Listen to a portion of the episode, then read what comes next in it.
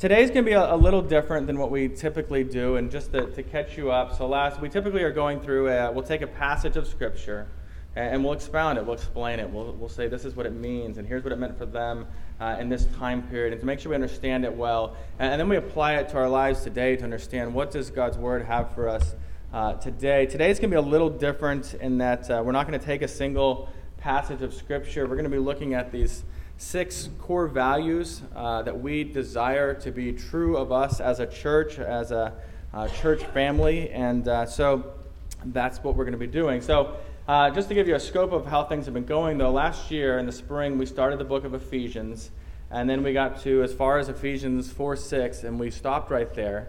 And then in the summer we've been working through the Psalms all summer. Last week, we, we were in the Gospel of John just for one week due to poor planning on my part. There was a big gap there, so we got to do something different. Uh, and now we're doing this core values. And the next week, we're going to pick back up in Ephesians, starting in chapter four, verse seven. Uh, and we're going to work through that this, this fall. So just to give you a kind of a your scope and sequence, is that what you call it in the academic world? Um, so anyway, this today, this core values, it is... Uh, Uh, some of you might be thinking, you know, I, I think I've heard this before. Don't we do this every year? Yes, we do. That is exactly what it is. And I am so glad that you remember that, because uh, some of you are probably thinking, really, we do every single year? Um, and that's more to the point here. Uh, we tend to be really forgetful people, and we need these regular reminders. Uh, and, you know, to understand where it is we are seeking to go as a church, who we are desiring to be as a church. Uh, and I say that I don't just mean church leadership. I mean us as a, a whole congregation, where it is we are de- desiring to go. And so, um, you know, every once in a while, Laura and I will be in the car driving somewhere, and uh, I'll, I'll just turn off somewhere, going somewhere really familiar, but not where I'm supposed to be going. Uh, and Laura will ask that really loaded question, you know, the, where are you going? And, and my response more often than I'd like to admit is, I, I have no idea. I don't know. Where am I supposed to be going? Uh, you know, because I completely forgot. Uh, and, and that's the point, you know, is to kind of refresh our minds with, with what it is we hope to be. And uh, for others of you, this will be the first time you've ever heard it. Uh, you, you're new here. Uh, you're coming in here. And, and so uh, we want to do this every year. We do it at the beginning of the year on purpose because we want to encourage us to be pursuing this right from the start of this as the, the school year kind of begins for everyone. Uh, and, and so that being said, uh, I'll tell you this. Uh, our first uh, worship service was on October sixth, twenty thirteen, just to give you a little perspective of the age of this congregation. Uh, and at that time, we began with a, a nine-sermon series on these six core values. Uh, and and I'm telling you that because we actually got to get into that and, and to expound it much further, to explain here's where these, these values are grounded in Scripture. Uh, and, and so today there's going to be a little bit more of a, a summary as we move through these six core values a little more quickly. But if you want to learn more about them, the sermons are online. You can go listen to them. Uh, the transcripts are there too if you prefer to read. So uh, they're there. So like I said, today's a little different, uh, but we don't have a central text. Uh, but we always begin the service by reading from God's Word. And we're going to be reading this, this morning from Mark chapter four, uh, verse twenty-six and twenty-nine. And we'll, we will hit on it later in the sermon, but... Uh, This has been the theme verse uh, from day one when we began as a church. This has been the, the one we go back to over and over again as a way of reminding us that uh, God is the great saver of souls. Uh, so if you will, Mark chapter four, verse twenty-six, Jesus himself is speaking here, and he's telling this story about a farmer. Uh, fits here, right? We're an agricultural area. Uh, a farmer who has this really odd way of cultivating his crops. Uh, and here's what Mark, what he says here in Mark four twenty-six. And he said, "The kingdom of God is as if a man should scatter seed on the ground. He sleeps and rises night and day, and the seed sprouts and grows. He knows not how. The earth produces by itself first the blade, then the ear, then the full grain in the ear. But when the grain is, is ripe, at once he puts the sickle, because the harvest has come. Um, the grass withers, the flower fades." Let's pray. Father, we can love each other if you have loved us first. And what we see throughout your word is that you have indeed loved your people, your church, uh, so much so that we are called the bride of Christ, your bride. Thank you for loving us. Thank you for giving us a mission and a role in your work of redemptive history as we proclaim the news that you set captives free. As we look at these six core values, I ask that you, you give us collectively as a covenant community a, a vision for, for what it means to live with the simple go, goal of uh, seeing your gospel change our lives and seeing your gospel impact Manhattan and Fort Riley and K-State and, and everywhere in between. Uh, Lord, we, we ask that everyone we come in contact with would, would be able to, to see and hear this. And it's in Jesus' name we pray. Amen. So like I said, Mark four twenty-six is a theme verse for us. It's it's also one of the uh, places that we see in God's Word, the first of our core values. We we list this as being dependent upon the ordinary means of grace. Uh, that might not be a familiar term for you. The the term means, though, uh, and as part of that means of grace, the term means mean, is the, the action or, or the system by which a result is brought about. about. You see, uh, just as God has designed that a plant will grow with water and with sunlight, so God has ordained that men and women's souls are, are rescued, they are discipled, they are nourished and restored through simple God-ordained means. Uh, Ligon, Ligon Duncan, a pastor, explains the ordinary means as um, the means to get us to God, to get us into fellowship with God, to get us a taste of the Lord, to get us the experience of God. And these means are, are called ordinary, uh, not because they're without power, not because they, they lack extraordinary results in, in the hearts of people, but because they are the way that God ordinarily works to transform his people. There's three means of grace, which we see in Scripture, uh, the ways that God grows us here. We see it as uh, the Word of God, the sacraments of, of baptism and the Lord's Supper, uh, and prayer. Those three things are the means of grace. And so by making a commitment to the means of grace, the ordinary means of grace as a church, we're saying that we're going to avoid putting our hope in marketing strategies, uh, avoid putting our hope in trendy movements or uh, the exhaustive hype as, as a plan for spiritual maturity. And we're going to avoid those because it's a trusting instead uh, the way that God has ordained uh, as the means of spiritual growth. We're looking to God to do it in the way that he's given. And so um, we seek to be a church, and this is the way we, you know, it's one of those carefully scriptured things that I couldn't quite get right, but uh, a, a church who is Scripture sac- saturated, sacrament serving, and, and prayer soaked. And I realize the prayer should probably have a P word with it, so if you've got one, let me know. Um, but that's our desire, to be Scripture saturated, sacrament serving, and prayer soaked.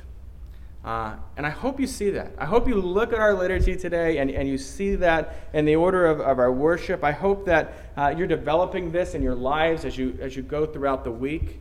And, and I, I tell you this, you know, we make this kind of commitment because if you see us getting away from these three simple things, the word, the sacrament, and, and prayer, please come, point it out to us. Correct us if we need that. Uh, that's part of the, the commitment that gives you some accountability in that regard.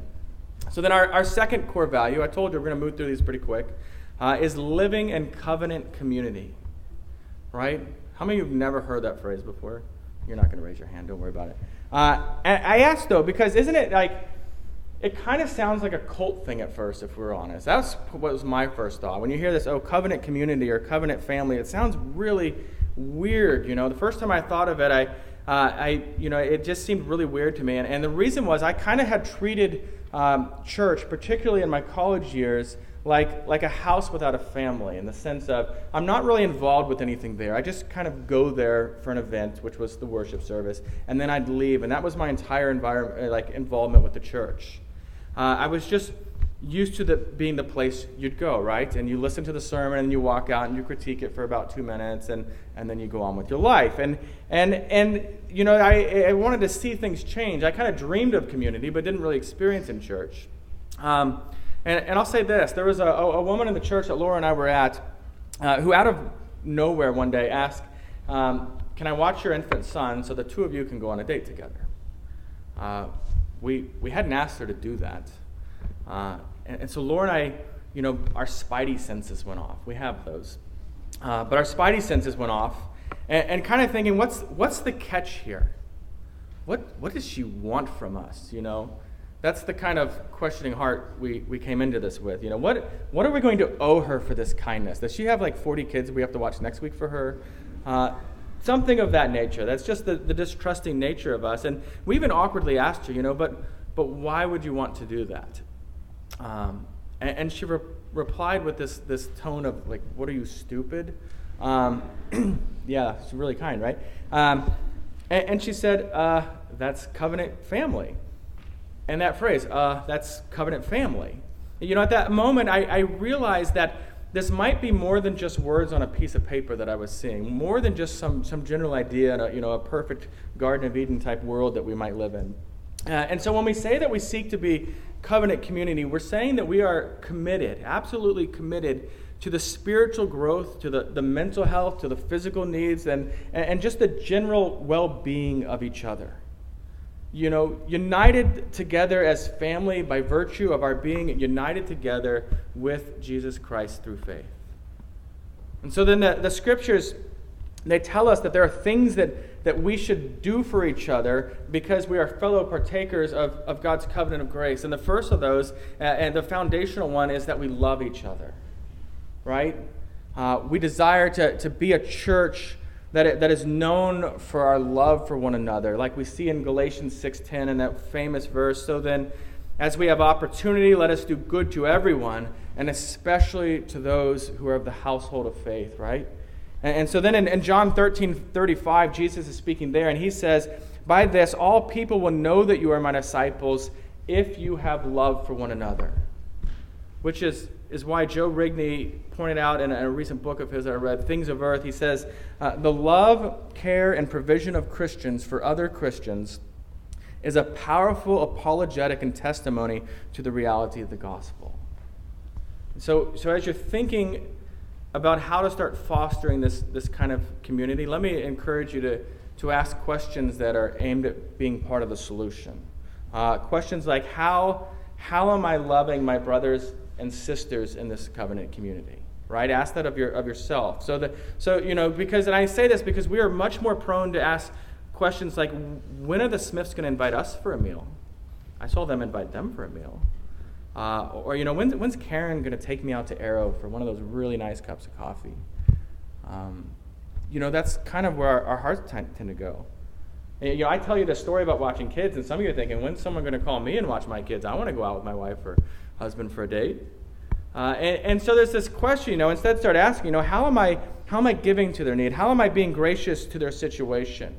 You know, if it's coffee you desire, by all means, invite someone out for coffee. Voila, solution, right? Now you're part of it.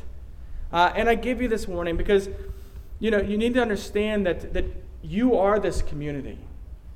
It's not just something that's provided for you like a service, right? You're part of this community. You make it this way. And so you, you look for ways that we can we can actively love each other and actively serve each other in this covenant family, this covenant community. Um, and that means open your eyes. Like, you got to get to know people if you're going to do this. If, if someone's facing a, a tough time, think about it. You know, you, you might be able to carry a little bit of the weight for them. You can see that physically, right? You see someone with fifteen books, you could carry five of them for a little while, walk them to their door. Um, that's the physical idea. That's just an illustration. Uh, but if you really see it, by all means, do that.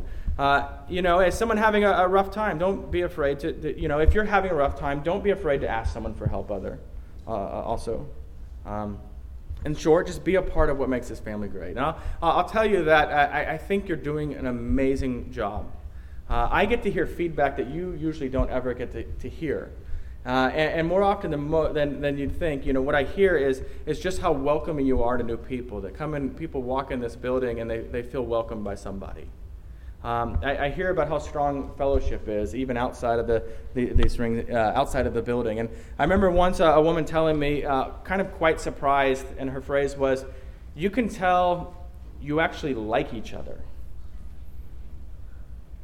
I kind of assumed that was just what church should be. Um, But you can tell you actually like each other. Uh, and I hope we do. I hope that never, ever changes. And so, uh, you know, if you're ever doing something, anything at all, and you want to invite others, by all means, send out a group text, send out an email, get on the, we have a Facebook group. Not everyone's on Facebook, so don't depend on that too much. But, uh, you know, get the information out there. We don't have a bat signal. I looked into it once. They're very expensive. Um, and I don't know how accurate it'd be, but uh, we don't have one. We do have a directory. Uh, we do have a weekly email, and we will we will share information. You know, anything we can do to help foster this community, this fellowship together, we will we will do. So don't be afraid to ask. Uh, I, I guess, in, in short, be actively appreciative of those in this this covenant family that God has gifted you with. Um, enjoy it. Third core value is participating in worship and, and Sabbath. Worship is the center of what we do here. We're not, uh, I will say that unapologetic. That is the center of what we do. Uh, from time to time, we have book studies. We have small groups. We love getting together for fellowship events. Um, but gathering with the people of God and worshiping the person of God on Sunday mornings is, is the highlight. It is our main thing. And I tell you this for two reasons. One is that since we have other ministries going on during the week and other times, it's easy for you to feel the weight that you are supposed to be at everything. And then you're thinking about the things you're not at, and it just you just feel guilty. We don't want you to do that. Let me make this absolutely clear so you're not wondering this at any point. You are not expected to be at everything. Okay? So don't carry that guilt of, I'm not there, I should be there. Um, nobody is keeping holy points. So you're not going to lose any if you don't partake in something. If you find out anyone's keeping holy points, let me know so I can see what my score is. Um, but we're not keeping them. Uh, so this, this fall, there is going to be a women's Bible study on Monday evenings. Uh, this sa- uh, Saturday mornings, there is a men's discussion group that meets once a month. There's a, a monthly prayer meeting that meets in my, uh, I don't even know what you call it, room, the room that has a table in the house that you eat at. Uh, it's carpeted, so I'm not really sure what to call it. Uh, that room, uh, there are small groups. We call them parish groups. If you want to know why, it's all explained on the website. Uh, but there's food and there's discipleship and God's Word. There's fellowship there. One of those uh, meets at the Shanahan's home on Sundays. Uh, it'll be about every other Sunday this fall. Uh, the other meets in the Durrett's home on Thursday evenings at six o'clock. And uh, they last about two hours, but you get food and you get great fellowship and prayer and time in the Word. So uh, we'll do that. We've got... Uh, Children's Sunday School, we do it for eight weeks in the sp- fall and eight weeks in the in the spring. It's going to begin on October first this year. Uh, and there are all great things. You know, we, we believe these things are worth doing, but if they don't fit into your schedule, it's okay not to participate, right? Don't, don't carry a weight that nobody's asking you to carry. Uh, and the second reason I tell you... Uh, that corporate worship is, is so important to us is, is that you understand that, that God has called his redeemed people, his church, his bride, to, to gather together and worship him. And, and so we desire for you to make a priority for that in your life. Um, we, we understand that, that you travel, that uh, people get sick, and if you're throwing up, we don't want you here just for that day. Um, roads get icy. There are all sorts of reasons that you might uh, miss, and so it's not one of those keeping up with you things, but uh, the point is don't pencil in Sunday worship like maybe we'll go if we're not really bored, you know, or if we are really bored, but you know, write it on your calendar in permanent marker. Or if you don't use paper, make it a reoccurring event in your, your calendar app, and you know, plan to be here, plan to be with the people of God on Sunday mornings worshiping him. Plan to, to come and sing to God. Plan to confess your sins together and individually. Plan to be reminded of the grace that we have in Christ. Plan to look your fellow Christians in, in the eyes and, and see them each week. Plan to, to welcome new people and to, to show hospitality. Plan to come to this Lord's Supper every week and to hear the gospel week after week, because week after week we need to be reminded of it. Week after week, we need to hear of God's love for us and God's mercy to us. And so plan to attend it.